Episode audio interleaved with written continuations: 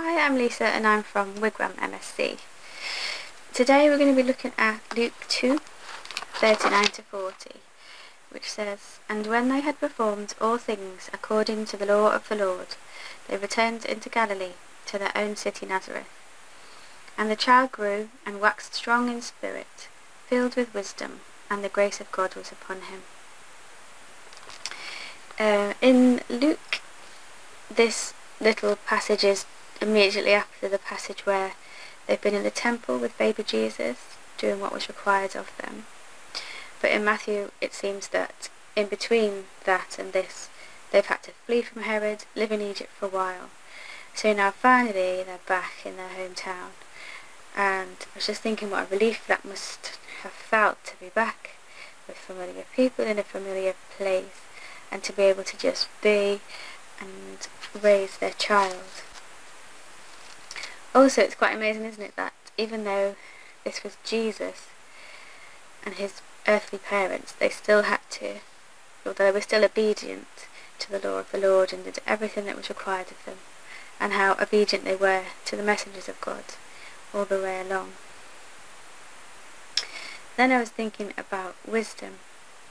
It says that Jesus was filled with wisdom, or maybe being filled with wisdom as he grew.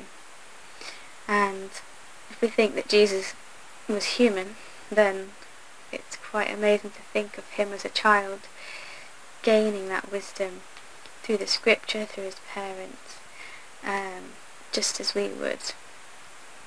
And obviously the Bible mentions wisdom a lot, doesn't it?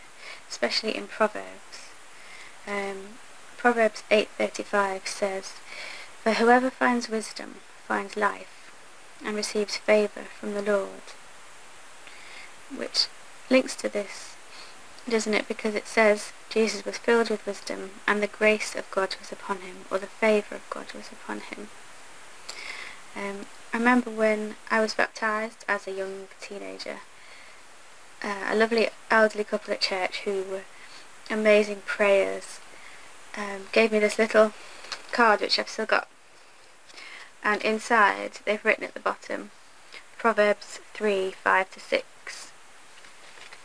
which is the verse that says, Trust in the Lord with all your heart, and do not lean on your own understanding. In all your ways acknowledge him, and he will make straight your paths, or he will direct your paths.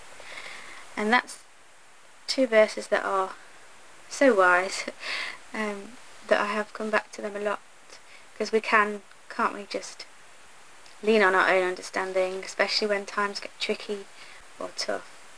Um, but it's just remembering actually we need to lean on him and really trust in him whatever is happening around us.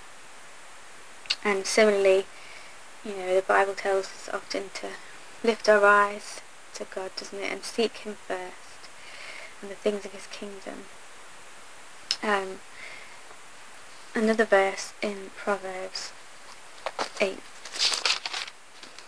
Proverbs 3.21 sorry says, Do not lose sight of these. Keep sound wisdom and discretion, and they will be life for your soul and adornment for your neck. Then you will walk on your way securely, and your foot will not stumble.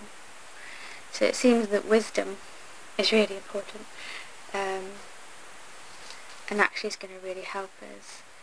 So I suppose it's just reminding ourselves to seek wisdom like um, God encourages us to and to really lean on him and not our own understanding.